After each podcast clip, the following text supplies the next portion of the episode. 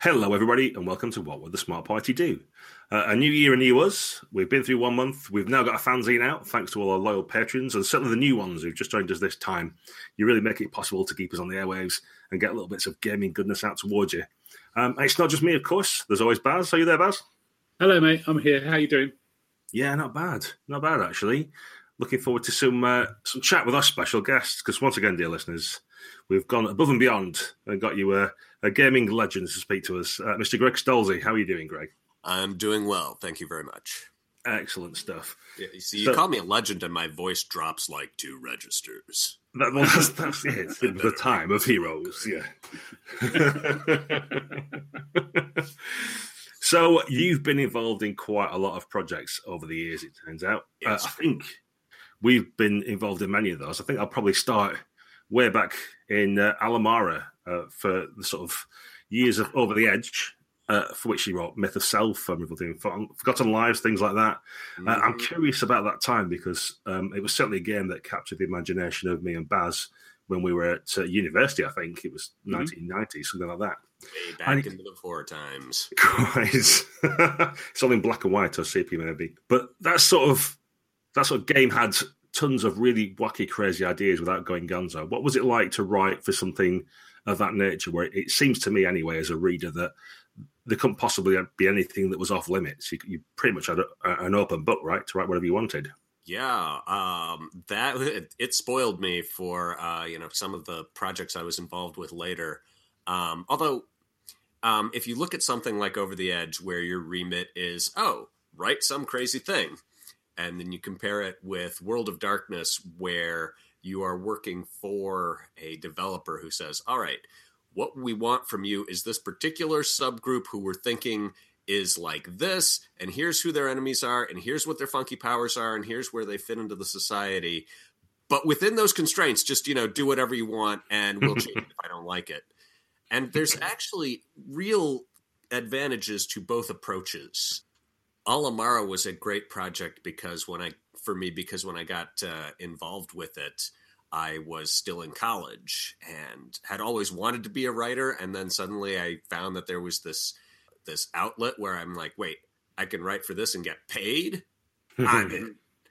And uh, so I was very, you know, at at uh, at my creative. What? How do I want to put this? I don't want to say at my creative peak but I was in a position where just being let off the leash was something I could run with for a long time. And then later on, when I started, uh, you know, working on projects where I had to play a little better with others, that was actually kind of a relief because it's like, okay, no, I don't have to do everything myself and come up with something that nobody else could possibly have thought of. I'm helping and I'm getting helped and it's it's cooperative and collaborative. So they both have their advantages. But yeah, definitely getting started, uh, you know, having Over the Edge be my first uh, published credit sort of definitely put me on a, a certain trajectory. Uh, I and and you know I've been the uh, I don't know if you say if you think of like the OSR and the hardcore Dungeons and Dragons people as sort of the right wing of gaming, just the most conservative wing, and then off on the left you've got the most uh, you know liberal. Oh, you know, this is going to be one very rules like game that just does one situation really well. Like uh, I'm thinking of Penny for a thought for my thoughts. It's always right. sort of my my touchstone for super niche left wing games, and and I guess I'm sort of the the moderate middle of the road figure because I you know I, I slew back and forth, but you know, and I don't want to don't want to alienate anybody. Very good. Uh, Penny for my thoughts is an interesting one to mention because um, I've not actually played it myself. I'm aware of it, um, and certainly there's a little convention I go to in Amsterdam, in Holland, uh, and they hire out um, a pub which normally just has people playing backgammon and chess. Uh, and then a, a, group of people from England and various other parts of Europe invade for a weekend and spend more money in one weekend than they get in a month normally. But they've got like a little tiny room downstairs, and people go to it to play Penny and just come back traumatized. It's one of those games that seems quite. it's this little A5 book, but you like see grown men and women back with tears streaming down the faces, and you wonder what's been going on down there. And it's a role playing game, apparently. Um, the deal with Penny with my for my thoughts is it's extremely rules light and it's extremely specific. It's uh, Ben Lehman's game where you are all amnesiacs who have repressed some horrible trauma, and so you're being treated with an experimental telepathy drug, so that you can pick up the memories from others that they are suppressing. So you start telling your story and there's mechanics in play for others to say, no, that's not how that happened. You're misremembering. I think what really happened is this. And then someone else will say, I think what really happened is that. And you get to pick between this and that, but you don't get your original narrative back. So, right. depending on how you know how emotionally invested you get in this, it can be it can get very very dark very fast. Uh, I remember playing it at Gen Con, and it turned out, and the memory I recovered was, oh yeah, our boat sank on our honeymoon, and uh, after, and we were we were in the life raft for sixty two days, and uh, you know she died, and eventually I I had to law the sea kicked in and and that's the memory I was repressing. And it's got uh, you know mechanics in place for oh you know here here's how uh, to do this if you want to run and uh, a sort of uh, serial numbers filed off Delta Green version. But right. you know the stock standard version is there's no superpowers, there's no magic, there's no mythos, there's no monsters. It's just people and trauma. So yeah. That sounds a lot like one of the scenarios you could play in Over the Edge. Funnily enough, it does actually. It's, yeah, Sylvan Pines uh, yeah. great supplement. It just reminded me of that massively. Uh, and there was a whole bunch of stuff you could do with that. I know a lot of people played Over the Edge for comedy kicks. I don't think it was ever written as a comedy game. I'd be interested in your opinion on that one, Greg. But it was no, certainly think... a game you could play straight, and I thought was better for it. Yeah. Uh, I don't think it had a lot of tonal reinforcement, and you know, some of the stuff it, it always just wanted to be weird, and it mm. could certainly be weird and really funny but it could also veer to you know weird and really disturbing. So mm.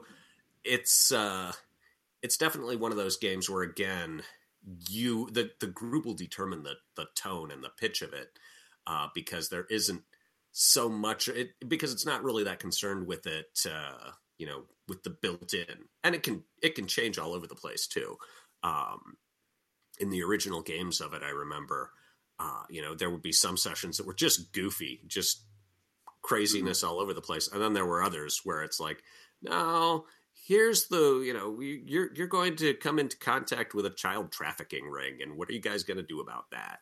So that's what gaming's for, right? To uh, be unpredictable. It's a big game of what if, isn't it? There's, there's like a what if around every corner. Just recently, um, one of the projects I'm working on, I was, you know, writing the GM advice chapter, which, you know, I've written a number of GM advice chapters. And the sentence that just sort of popped out without a lot of consideration was wildness is the killer app of gaming.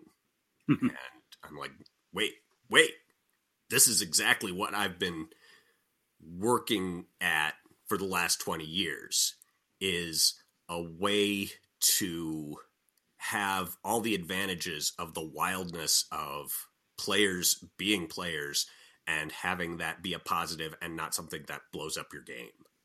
So, and I mean, I think this is. Uh, I, I was thinking of this in uh, in connection with Apocalypse World, which at first I read and I didn't get it. In that, I'm like, what's what's so different about this? What's so so crazy and wild? And someone said to me, Greg, this tells you how to GM the rules make GMing possible for people who don't know a lot about story construction and plot and theme and all that English major stuff that you've been studying for so long. And I'm like, oh, okay. So people like that, huh? And so that's what uh, some of the new stuff I'm working on has has got that influence in there of okay, how can I make this easier for a GM who doesn't have an English degree and you know doesn't want one.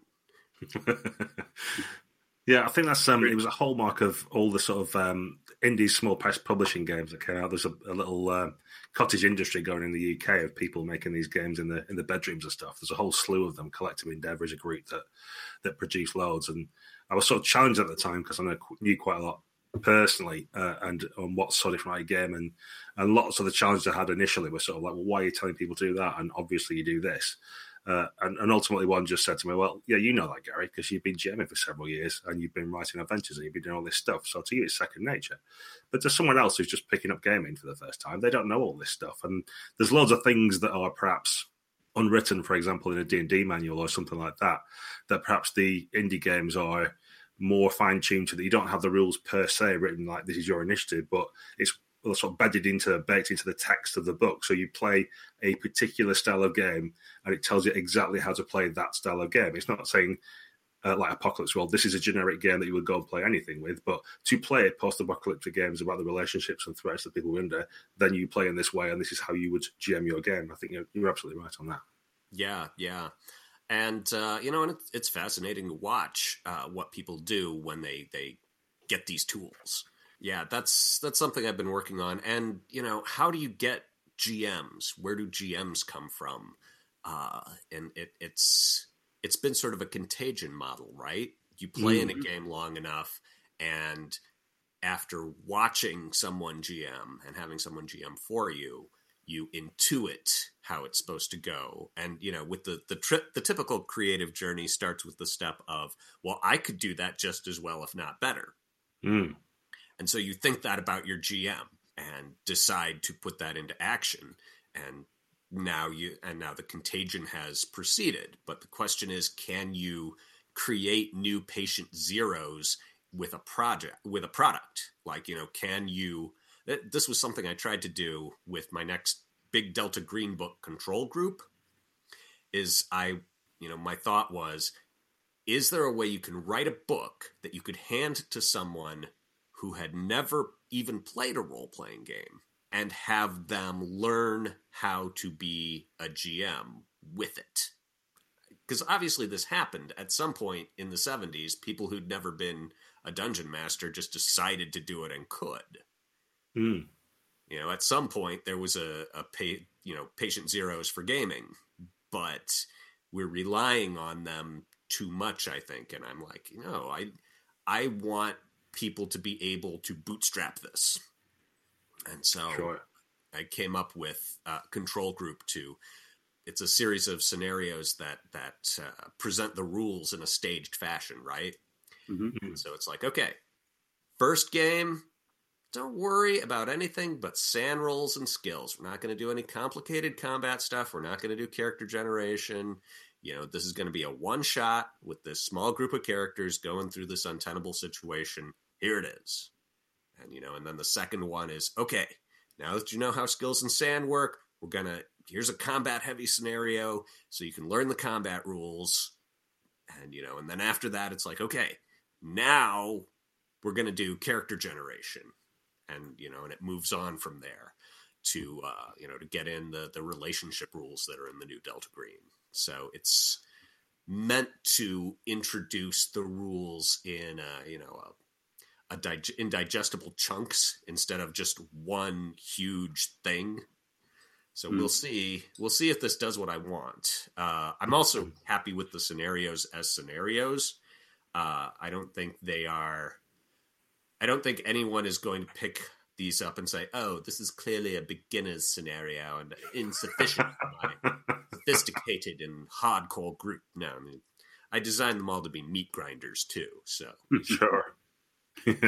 Take it a step back, Greg. I mean, for years now, I've been directing people to your website because you've had a couple of articles on there, uh, how oh, to be a player you. and how to be a GM, and and mm-hmm. been, mm. for me, they've been you know the best example that I've seen of actually explaining in text, which is a devil's own job of trying to explain to people in one go. I mean, I can only imagine. Please, like for my sanity, tell me you had to write that thirty times and you're still not happy with it, because it must be a, a heck of a job. Uh, I might have. Well, I didn't write that particular one 30 times, but.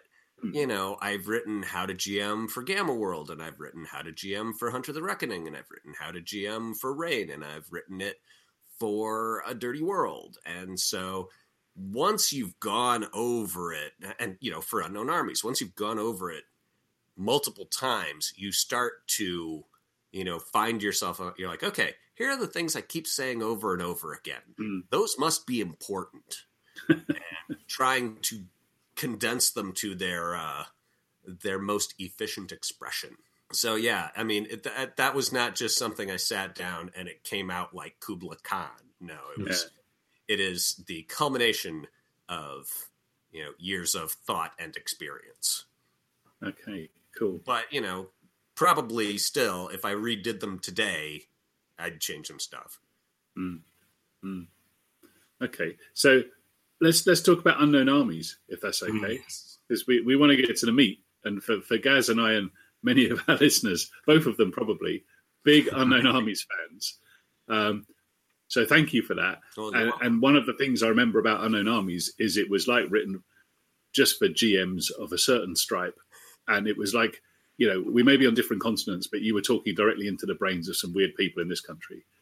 so you know, thank you for that. Yeah, it was like well, you know, a, it, a love letter to bizarre stuff. It's it's not just me. Um, I mean, mm. Unknown Armies always was and has absolutely continued to be a team effort. And you know, mm. at the beginning, it was me and John, and uh, you know, it was me and John in second edition, and now in this edition, it was me and a team with John sort of watching from you know watching from the side of the stage mm-hmm. but i absolutely couldn't have done third edition all by myself. And if i had it would be very different and not as good. So i mean I, I just want to be very clear on that. It's not greg's unknown armies. It's unknown armies that greg did a lot of the work on. Mm. what brought it about? Um well after second edition and some of the stuff I wrote for second edition, uh, you know, I'd always loved Unknown Armies and I'd always uh, had it as, you know, uh, it, it, had a very special place in my uh, my publishing history.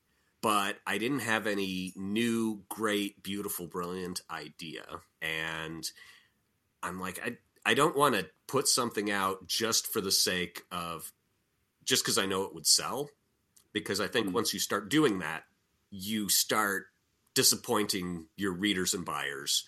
And once you start disappointing your readers and buyers, they stop being readers and buyers. uh, I didn't want to do something for Unknown Armies until I was confident that I could do something that I liked as well as To Go or um, Break Today or you know the stuff I did in in first edition. Uh, so it was sort of dormant and then the bundle of holding came up. Are you familiar with this? Sure are. Yep. They're, yeah. they're responsible for a great deal of my loss of money and never read PDFs. yeah, I I do have a few of those. Uh, but yeah. so the bundle of holding came up, and he's like, "We want to do an unknown armies bundle of holding," and I'm like, "Yeah, okay." And it was really successful. And I said, "Wow, wow!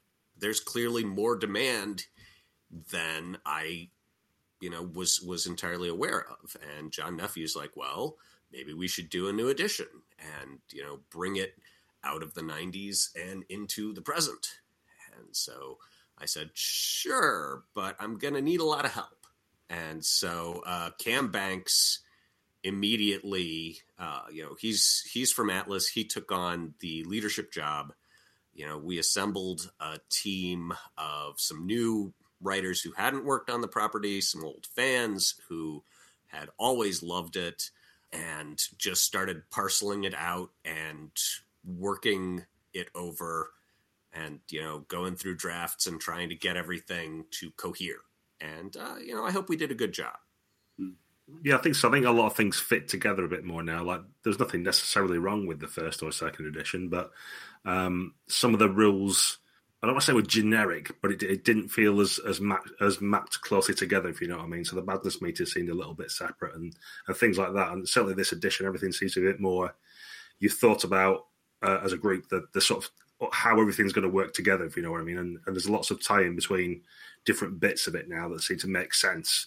Uh, that, was, from... that was a lot of what I did, and I mean, and, and I look at that and I'm like, wow, it's it's like I came back to it with another decade of design experience, mm. and, and that that's basically what it is. Is that I just looked at what I'd done before and filtered that through the experiences I'd had playing it and that I'd heard about from other people playing it. And I'm like, okay, what do people really, really like? And how can we foreground that? And what do people just sort of tolerate and put up with? And can we get rid of that? And it was my experience that nobody really cared about the stats. No one was really chuffed about having a huge body stat, but they loved the self defined skills and they loved the madness meter. Mm-hmm. So I'm like, okay, let's see if we can wedge that together and make those interrelate in a way that that's interesting and compelling and tight. And so uh, it's you know it's not perfect, but I'm really pleased with. But I think it's it's definitely a move forward, and I'm really pleased with it. I mean, some people have said, "Oh, why why does the why is this connected to that?" And that doesn't quite make sense to me. And um, in some cases, the answer is it was because all the obvious connections had already been made, and I still had like three left. So I kind of had to shuck and jive and spackle it together. But it's it's still, I think, a, a tight design. Yeah, it's really good. It definitely shows that it's had some uh, maturity to it now. Well, thank you. Thank you. Yeah. So, um, one, one of the other big sort of system things, I guess, is one roll engine. So, um, yes. certainly for me, it was godlike that I first encountered that. I don't know that was the actual Genesis. I can't quite remember now. Um, certainly played Raid and other games as well on top of it. But for godlike, it had a, like a really interesting it made interesting scenarios, if you know what I mean, to to a degree, which seems odd. Like the, the system itself was very tight and seemed to make logical sense in the way things would work. So, for both our listeners who don't understand, it's kind of you roll a bunch of d10s and then you're looking for matches. So, you're looking for like a number of tens or a number of eights or something like that. And uh, the more of one thing you've got, the wider the roll is. So that has one set of effects, so it might be faster, for example. And the higher it is, the higher quality it is. So if you rolled seven ones, that'd be really quick, but bad quality. So if you're running a race, um, you sort of do it really quickly, but you'd be knackered at the end. Whereas if you got 110, you wouldn't run it really fast, but you'd do it with style and panache and not be out of breath. Well, you so need two tens. Oh, oh, that sort of thing. Yeah, you need at least one match. Correct. Uh, I'm saying correct, like you don't know. You, obviously, testing you on your own knowledge. Um, but yeah, the, the, but please, please just push your glasses up and say "actually" to me. I think, I think you'll find. if you have one hard dice, uh, yes. Yeah, so it was things like if you wanted to do two actions or, or, complete two things, you'd need two pairs or two sets of dice within your pool and things like that. That when you read it straight off the page, those things sounded right, if you know what I mean. It, it seemed it was unusual at the time. There was a system where, for all the little bells and whistles for different things you want to do, every time I read one, I went, "Well, that just makes sense." You know, straight without even rolling the dice, it all just seemed to make logical sense straight away.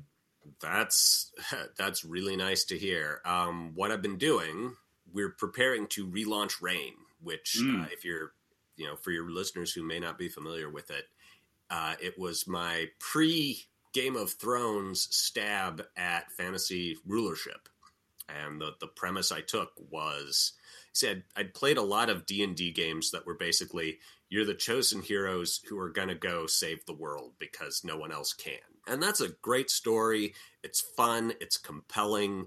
Uh, it allows you to put a lot of different characters together so you get these fish out of water interactions.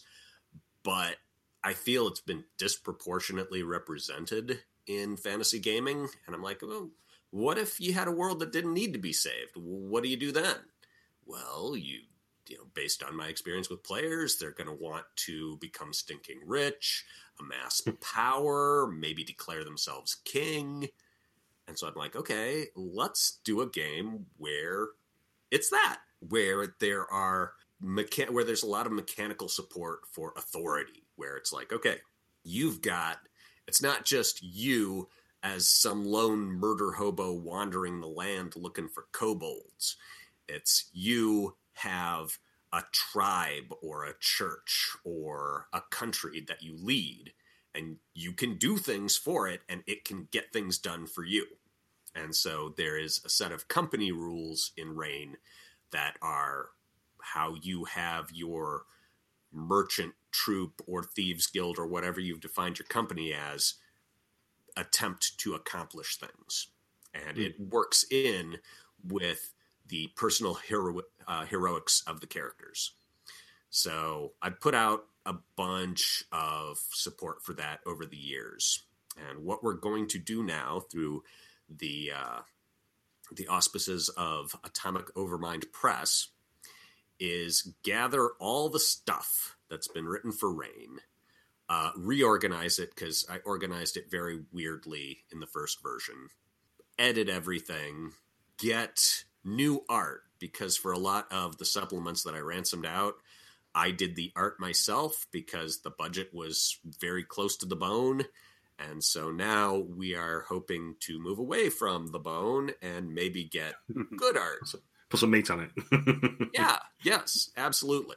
So we're going to have a beautiful looking set of hardbacks. That is the plan. Because the initial rainbow was it Daniel Solis or someone who did um, that kind of calligraphy style art? Yes, Solis did the cover, and and the co- the original cover is great and it's iconic. Um, we will probably keep that background, uh, but move in a more realistic art style. So one of the things that I've been seeing, I've been reading through all of this text and you know all the different uh, rules I've written over the course of years, um, and so it's it's it's a little bit all over the place. Uh, you know, there are times when you know, oh, here's here's a martial techniques, a set of of martial arts that are written up with all this flavor and verve, and then you know, there's another one two paragraphs down from a different supplement, and it's just you know, single lines. Here's what you do. Here's the effect it has. Here's what you do. Here's what you need to roll. Here's the effect it has. dot, dot, dot, so I'm going to have to try to smooth that out. Hmm. Sure, because I think the, the sort of pedigree of Reign is quite interesting as well, isn't it? Because before, I mean, in the current world, we've got Kickstarter and Indiegogo and things like that, but back in the day, if I remember correctly, you can correct me if I'm wrong. Uh, you were kind of doing a ransom model for this. You was you kind yes. of like give me this much money and I will write this many words for you, my dear dear readership. Uh, and that worked out quite well, I think, or you've certainly produced a lot of work out of it. Yeah, no, uh, it was crowdfunding before there was Kickstarter, and the way I did it was I would actually write the stuff first. And crazy. that never work. well, I mean, this has been my experience with crowdfunding: is that it is a trust-based economy, and mm-hmm. I'm like, if I want people to trust me with their money, you know, if I want them to give me money for something sight unseen, I need to have some skin in the game so that they'll know that I'm not just going to, you know, take this off and run down to the liquor store. Mm-hmm. and, you know, being able to say, this stuff is written and laid out. As soon as I get, as soon as the check clears, I will put it up on the internet for you and for everyone else. That mm. is you know that gives them a lot uh, a lot more confidence. I mean, they still, for all they know, it could be very poorly written, but uh, I was relying on my previous body of work to kind of alleviate those concerns, and it seemed to work. Uh, eventually, Kickstarter came along and made the system so much smoother and simpler for everyone involved the deal with uh, with Reign was that yeah, I would write stuff and then say, okay, if you give me money for it, I will give it out for everyone, with the intention that the people who got in on it on the free stuff would then be more likely, if they liked it, of course, would be more likely to back the next one. Hmm. And it worked. A lot of people said there is no possible way this financial scheme can work. It relies too heavily on common decency among your fans. And they're like, no, everyone will just wait for it to be free and no one will ever pay for it. And mm. that's not how it worked out at all. Restore some faith in humanity, I guess. I think it was um it was James Raggi who who does Lamentations of the Flame Princess stuff. He's been to Games Expo in the UK a couple of times, which is kind of our biggest game show. Uh, and there's a couple of those times where he just went and put all his stock out and said, "Pay what you want." Uh, and people were coming up to him saying, "Like, you're just going to lose all of your money. You will never be able to publish anything again. People are just going to take whatever they want for a pound or whatever and walk away." And he said, like, a couple of people actually did that, but on whole, he made more money those shows than he did when he had a fixed price for his books, which is really strange. Which just goes to show that if you've got a quality product or people believe in what you're doing, then they will pay what they think it's worth, which you know, yeah, has worked uh, out the weird, unexpected thing with me with Kickstarter, I've, I've said this before, is that I always expected with, you know, my first ransom, which was for like, I don't know, 400, 600 bucks. I'm like, I'll probably get like 200 people paying $3 each, right? Mm-hmm. And instead, it was like 50 people paying much more than I expected. Mm. Uh, and so, and that that's that's held through. It's it hasn't been the swarm of minnows that I thought, but rather, uh, you know, a succession of whales. Uh, I remember with so uh, I can't remember which short story. I also, for your listeners unfamiliar with my Eve, uh, I also ransom out assorted short stories because it's faster and pays better than waiting for magazines to get back to me. and is more reliable. But um, I had someone pledged $300 or something for a short story. And I wrote back and I'm like, You meant 30, right? I think your finger slipped. And he's like, No, no, I've I've enjoyed so much of your work for so long that I see this as an opportunity to kind of pay you for all the other stuff. Yeah, no, the, the unexpected consequence was that when you allow people to pay what they think it's worth, some people think it's worth a lot more than you do. Mm-hmm. Yeah, and and they, they're opening up. Um, they're buying a little bit of a relationship as well, a well deserved one. You know, they they feel like they're getting their fingers, their fingerprints over the product in yeah. some way, and that's a nice thing well, to have. And you know, there are backers who've you know pointed stuff out, and I'm like, oh yeah, yeah, I did miss that. Thank you. Mm-hmm.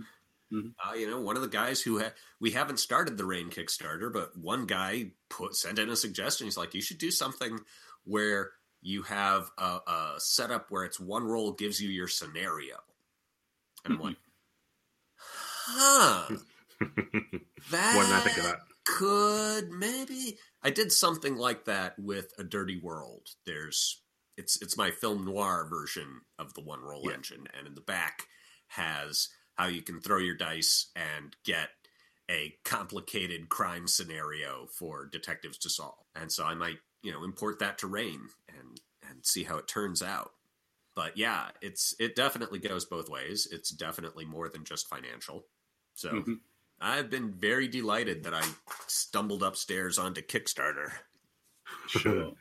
There's kind of a crossover there where you mentioned uh, you mentioned doing uh, short stories and writing, and I think that's one of the things that was interesting about Unknown Armies and such. And of course, you wrote Godwalker, which is a novel based in that kind of world as well, which you know Baz and I both consumed greedily.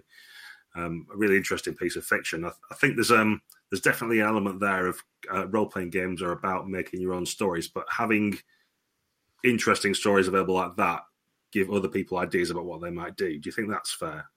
Oh yeah. Well, I mean, all uh, there's all kinds of avenues for creating stories. I mean, you can be playing a video game and thinking up a story in your mind that that implies an elaborate, rich inner life to, uh, you know, your guy who's running around on the screen shooting aliens.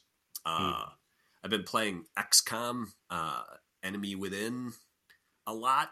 Someone recommended it to me, and it's highly addictive and just the fact that you can change the names of your soldiers and uh, you know change the, their look when i realized that oh hey this guy had you know when you give him this one particular upgrade suddenly he's he's in a sleeveless shirt. And you know I'd, I'd had him with a baseball cap turned backwards and i'm like well now i have to give him the nickname dude bro and naturally, after that, anytime he got killed on a mission, I'd scrub it and restart back to save, going, No, not dude, bro. He's too beautiful for this world.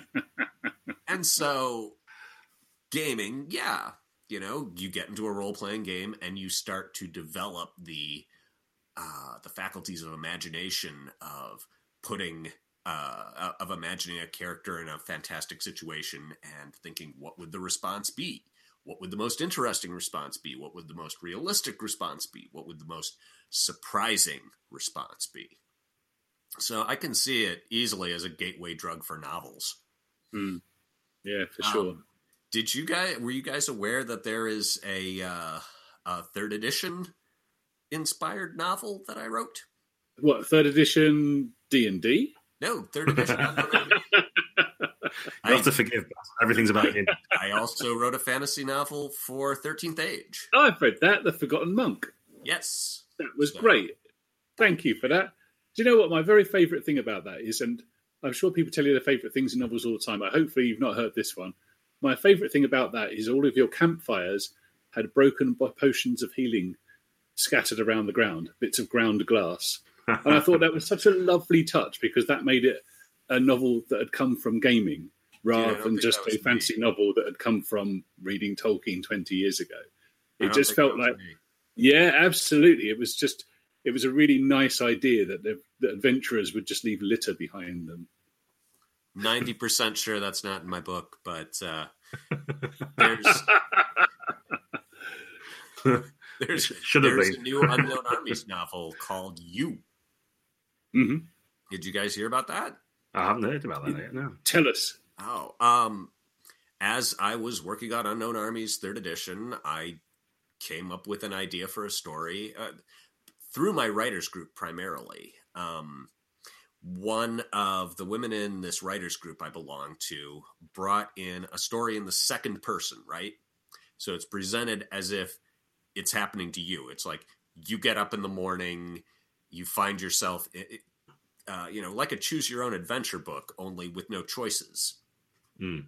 And she was very, she was experimenting with sort of the, uh, the effect of this point of view.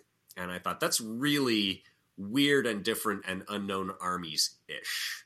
And so I wrote a novel from the point of view of a uh, sort of grumpy middle aged man, unhappily divorced, middle class, lives in America, and is a cultist.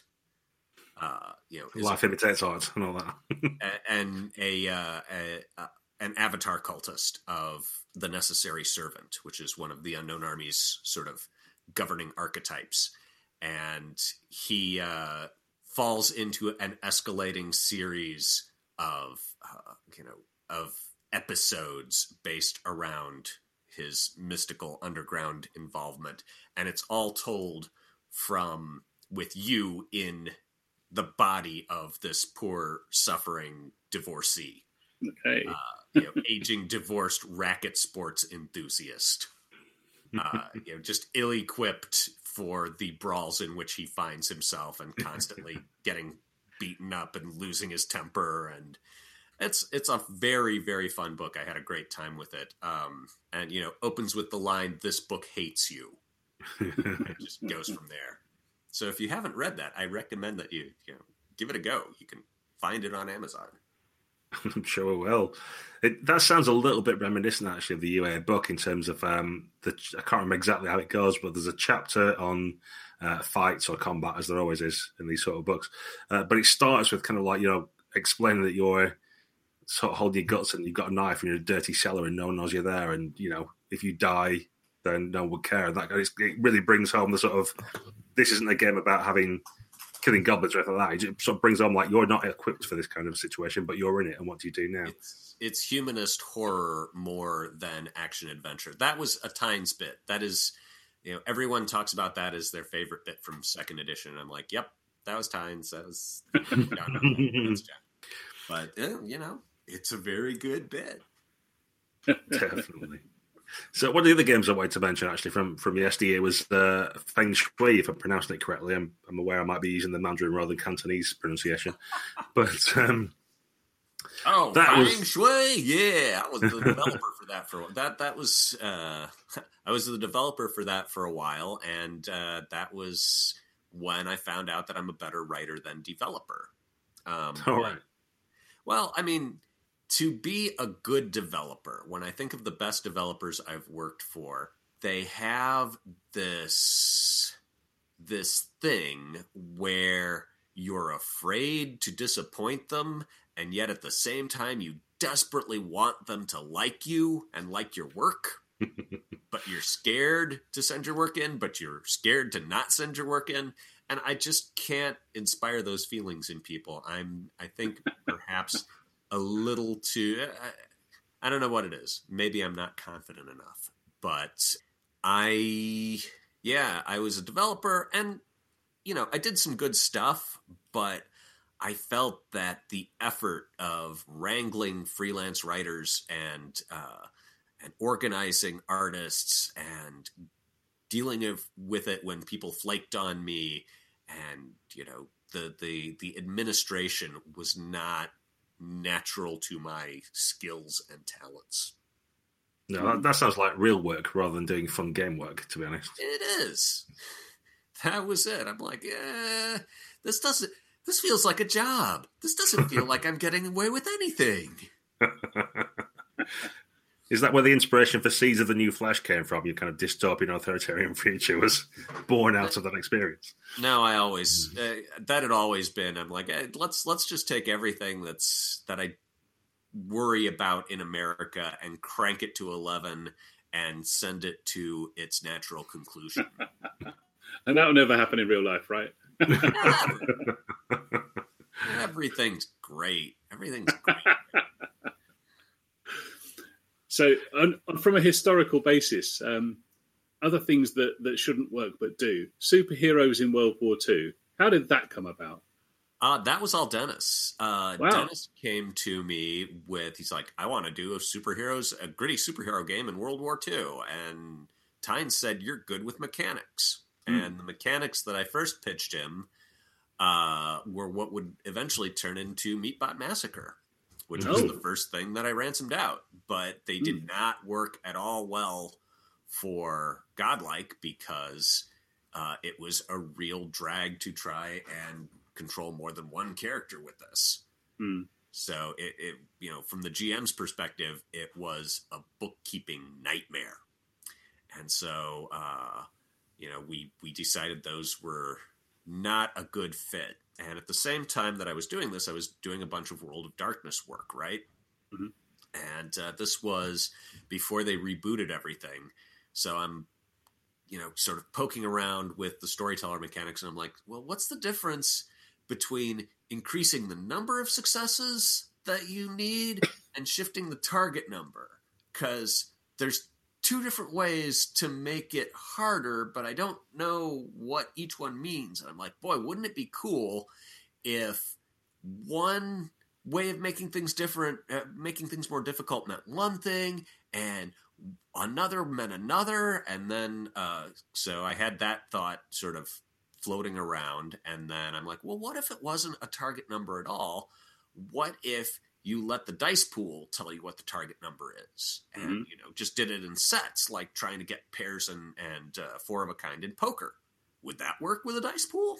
And so I started messing around with that, and the experiment wound up working much better than I had initially thought it would. I was I'm like, wow, this is really slick. You can you can read this, you can read a lot of data out of this. You can make this do a bunch of stuff with just one roll when normally mm. you'd have to have a succession of rolls. I'm like, I bet this will reduce handling time. which is not necessarily something not necessarily. that a lot of players think about, but I think that it's uh, something that a lot of players notice not necessarily in the terms of calling it handling time, but in terms of complaining about, oh, yeah, this combat system is 30 minutes of fun packed into four hours. so, where did the things like hide dice and wiggle dice, where you can kind of set it, uh, one of the die in advance so you can save one for later and set it to whatever you want, did that, was that something you had to use as a bit of a balance later on and think, I need more? Or or was that all part that, of the that, process? That came in quite early in the the development process because I'm like, okay, if we're going to have superheroes, they're going to break the rules. So how would I want to break the rules if I was playing this game and cheating? Well, I'd want to be able to control what turned up. And so I'm like, oh, and if you decide what's going to turn up before you roll, that's good. But if you can decide what one die is going to be after you see what everything else is, that's really good. Mm. And so there we had hard dice and wiggle dice, or as they are in Reign, expert dice and master dice. Nice, and and, and it became uh, it became quite a versatile system. It, it's powered an awful lot of very different games, and yes. and I'm not sure what you would call stuff like Wild Talents and Progenitor and, and the rest successor games. Um, uh, yeah, Descendants. Mm-hmm. Um, what we've got going on with the one roll engine, uh, we've got the big or reboot coming, and mm. so we're we're figuring out. You know, we're soliciting other writers to, uh, you know, what what is your dream thing that you always wanted to, you know, have you have you got a dream thing you always wanted to do with the one roll engine? And so we've got one writer who's like, oh, feudal Japan. Mm-hmm. We've got another one who's like, well, you know, I've got this idea for like magical democracy. So where people are, you know, coming up with all these these ideas of, oh yeah, you know, I've got, I kind of want to blend the tropes of the traditional Western with the trappings of, uh, you know, the Norse Eddas. Mm-hmm. And I'm like, mm, okay. So people people have many ideas. I myself uh, am working on something where it's like, well what if you use this to sort of model the the guys in Delta Green who are back at headquarters sending out all those agents to perish and go crazy? this is also has a little bit of XCOM inspiration going there. So yeah, uh, what it's been used for? Well, let's see. Benjamin Baugh took it in some fabulous, strange new directions with um, oh, Monsters of Candle. Monsters and Other Childish Things, yeah, Secrets of Candlewick Manor, and then Alan Goodall, the guy who wants to do the the Japanese uh, one, did a Civil War setting, you know, complete with gangrenous limb rules. With uh, you know, Wild Talents was the big sort of here's our answer to champions with super finicky power simulation rules, so you can completely model down to the last tick. You're extremely, you know, if you want to have a character whose ability is that he can make things turn transparent and control their rate of refractive index, you can do that. and, you know, if you're like, that superpower would suck, consider what would happen if this guy turned your whole house into one big magnifying glass. I think that was um, something that came out of um, Godlike. Actually, it was it was trying to think of cool words you could use powers that weren't as immediately obvious. So that there's a, a free adventure called the Glacier. That was one of my earlier works. Yeah, yeah, yeah, and that I thought that was that was genius. So really interesting, and, and I think that's a good thing about having that cafeteria style approach to making your powers was as a GM as well. You could come up with like really weird and wonderful ways in which people might have a power which may seem innocuous, and then try and work out how mixed with this other power that someone else has, it would then become really powerful, a threat that someone had to stop. Ah, yeah. Um, well, some of it was something that we've got cooking on, uh, you know, in a different burner. It's not, it's not right at the front now. Uh, one of the, one of the settings we did as a, a an alternate wild settings talent was called Grimoire, it was me sort of flipping the script on the X Men in a bit of a way where, you know, in the X Men, mutants are hated and despised and feared. And I'm like, what if, okay, so let's, let's spin that around and no, mutants are loved and adored and they're like rock stars and they have fans. And, you know, it's, it's the wizards and magicians who are hated and feared. and so Grimoire the original version was i feel kind of imperfect. And mm-hmm. you know it had a lot of great strong stuff in it but never really caught uh, you know it never it never really broke wide. And so we're doing a new version of it. I uh, round I, I did the unknown armies uh, tactic of rounding up a bunch of uh, bright young uh, uh, writers who are looking you know for a looking for an opportunity and uh, you know vampirizing their youthful energy. so what we're doing with that is we're going to have Grimoire be a self-contained game. uh, we're not going to do the cafeteria style powers. Uh, it's it's just going to be, but there is a a setup where if you get power A and power one, you'll get a cross effect that you wouldn't get if you got power A and power B. So right. you've also got bonkers sorcery going on. Uh, the bonkers sorcery in the original Grimoire was, I think, a little too complicated. I think the rules were more finicky than fun, where I want them to. So I've, I've been simplifying them enough to be where it's like, okay, they're finicky enough to be fun, but not so finicky that it stops being fun and starts feeling like you're doing your taxes. Mm. Sure.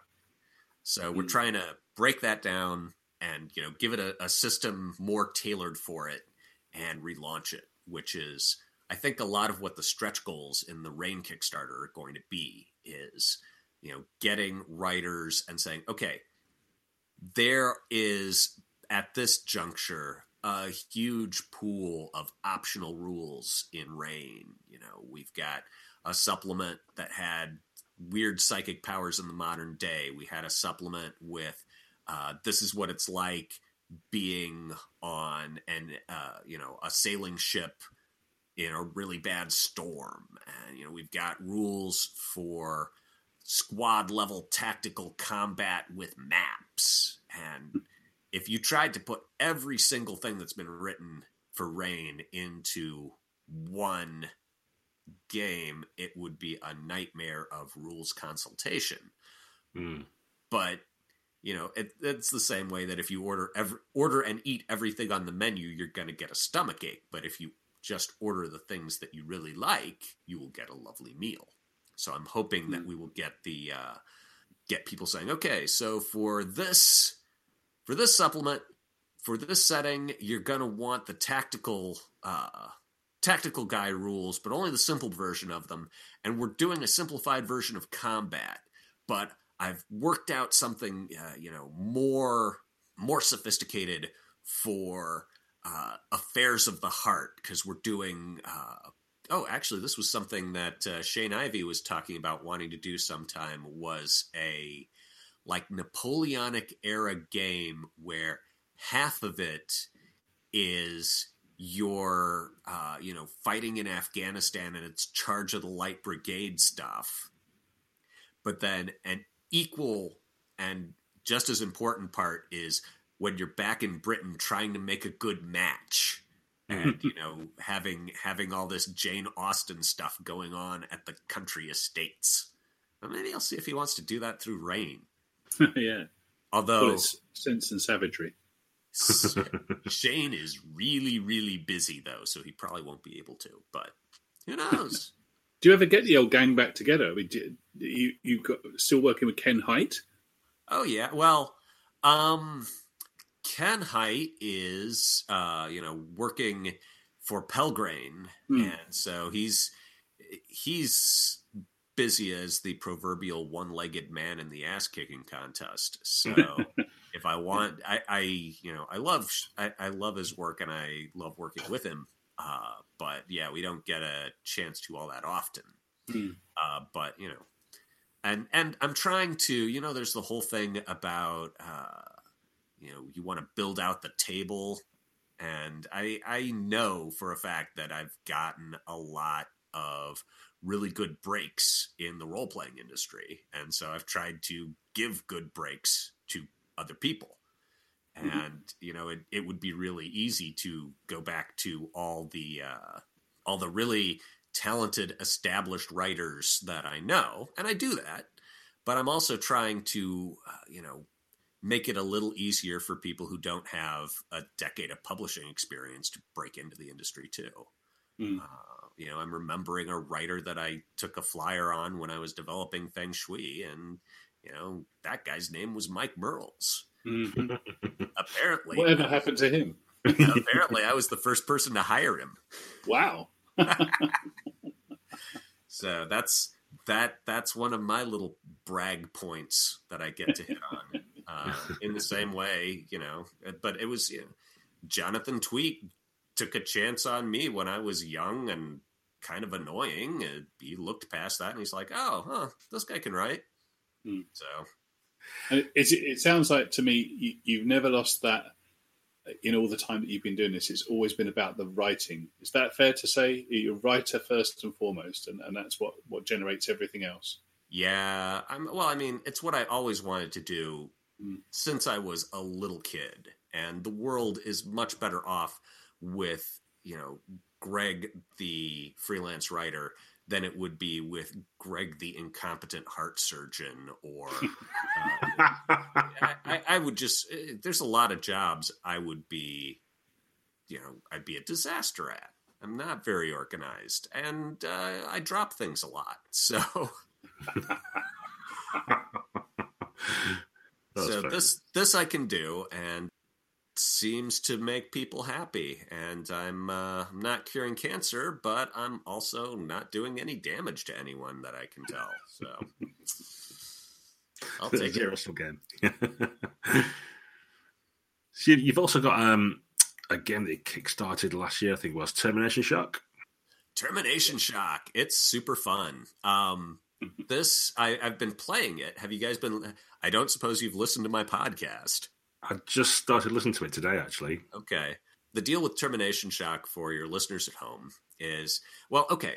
So I had an idea for a uh, a set of science fiction rules, um, a new dice mechanic, basically, and I also had all these science fictiony ideas that were piling up, and so I put the two together and got together a rough outline. But one of the benefits of my lengthy gaming experience is that I knew from observation that science fiction games can be a very hard sell. Yeah. Fantasy games, everyone seems to, you know, have an accepted concept of what's going on and what you're doing. But science fiction games, for some reason, unless there has been a really big popular media property associated with it, it's tough to get people on board. So, you know, Star Wars, Star Trek, those games did great. The, you know, the problem there was not that you didn't have fans. The problem there was that you had to run everything past, uh, you know, Lucasfilm or uh, Universal, past a, a group that was, you know, set up to okay lunchboxes as yeah. you know, one guy I knew who worked on a. It, it wasn't one of those big two, but it was another licensed science fiction property. And he's like, yeah, you know, the turnaround is grueling, and it's an entirely, uh, you know, it's it's another layer of editorial control that has entire an entirely different agenda from out from the game playing agenda. Hmm. You know, our goal is to make the game as fun as possible and their goal is to keep the the property coherent and as profitable as possible. So i'm like all right so so science fiction games are a hard sell because it's very hard to get into the background and because it uh, you know no one likes the giant info dump. Uh, no. the aeon trinity games tried to get around this by having by making the info dump more attractive, right? Sure. You had the big full color, lavishly illustrated section at the beginning of the book that was all in voice, and you know they they really worked hard and you know when when i was writing for that they stressed they're like you know this part has to be good this has to be compelling and draw people in and consistent mm. and uh you know and and aeon trinity still struggled in the marketplace a little bit so I'm like, okay, what if before I try to sell the game, I put up a podcast of the playtests so that the setting and the mechanics you know if you want to get familiar with this you can do this in this fairly benign pleasant way. Oh, listen listen to the podcasts. You will hear what the game is like and what it's about and get the background. I had thought that I was writing this kind of serious, grim, cerebral, uh, musing on mankind's place and nature in a broad cosmos. And I brought it to the two players, uh, Lachlan Sudarshan and Jose Garcia. And, you know, as, as we're setting this up, they're like, oh, you know what this needs? A Frasier vibe. And I'm like, oh, with, you mean the, the, the, the TV show, the sitcom Frasier? And they're like, yeah, oh, that'd be great. And so we wound up with the story of the Burroughs brothers, who are basically half Niles Crane, half Han Solo. And and it worked. It's been super fun and you know, it just has has had these great plots and character development and everything you could wish for. And, you know, did raise these questions of okay, how do people react when they are basically cosmic refugees. Uh, you know, when when humanity has been thrust into this strange new milieu with no preparation. And so that's been really exciting. I've just I'm going to have the end of the first sort of the first arc up on SoundCloud pretty soon. And uh, after that, Jose said, "Hey, why don't I run it for a while and you can actually play this game you wrote?" And so I've been doing that for a while, and and it's been a fascinating perspective to to engage the rules as a player rather than as a GM and game designer. Because sure. I'm I'm immediately like, man, everything's too hard. The failure curve has clearly been set too high. Why can't why can't I make my guy get shit done more? he wrote this trash. I'm gonna have words with him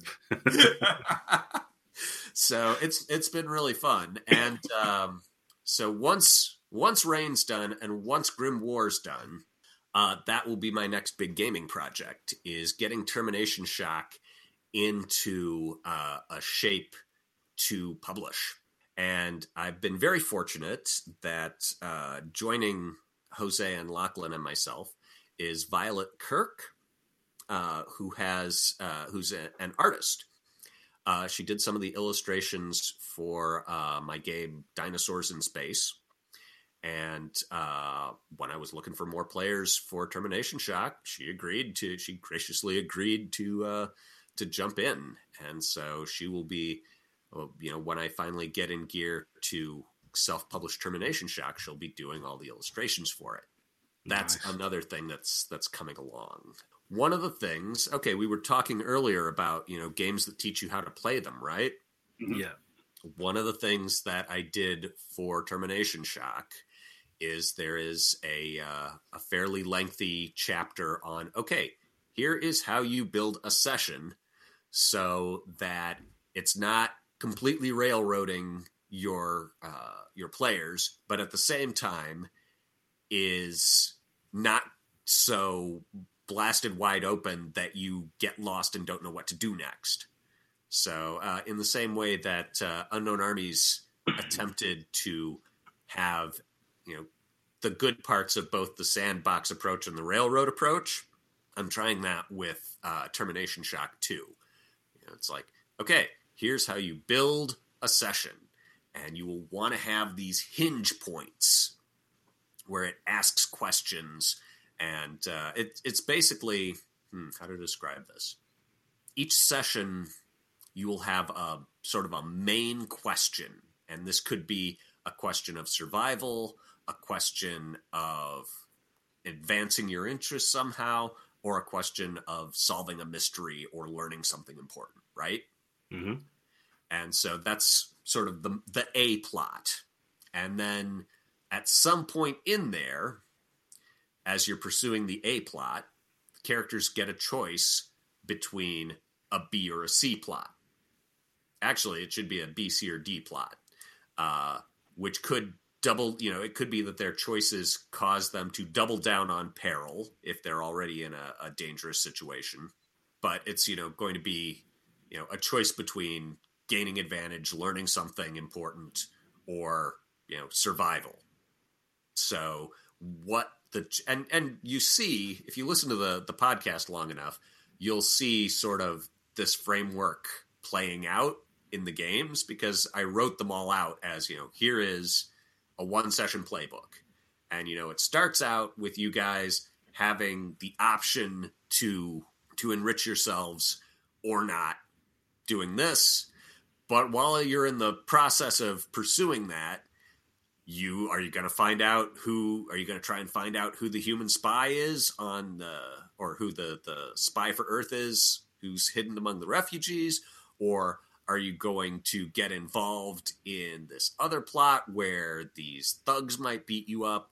Or are you going to spend more time with the aliens and try and figure out what their deal is? And you go, you, you pick one. And so then right. by the end, you've either succeeded or failed at the primary plot, or, and also succeeded or failed at the secondary plot. And so there's a lot of options in there.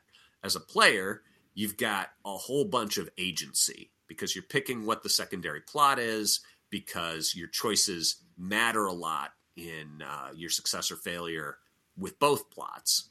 But as a GM, you have you don't have to be prepared for 90 different bonkers things that your players might try. You've got, you know, it's like, okay, I know they're going to, you know, I know they're engaged with thing one and I know the other thing they're going to get engage is going to either be A, B, or C. So it's controllable.